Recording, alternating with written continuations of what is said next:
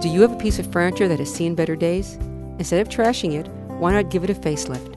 This is the Eco Minute, and I'm Enid Sisskin. Refurbishing is not only a cost effective means of reusing existing furniture, but it also reduces energy usage and provides many environmental benefits. There are numerous websites where you can get great suggestions on ways to refurbish old furniture. One suggestion was to replace the top of a worn table with a mosaic or decoupage.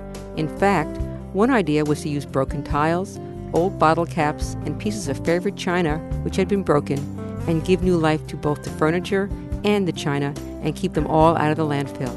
Other ideas are to paint, refinish, recover, decoupage with fabric scraps, or buy an inexpensive slipcover. For more information, go to wuwf.org and look for the Eco Minute under the program's drop down menu.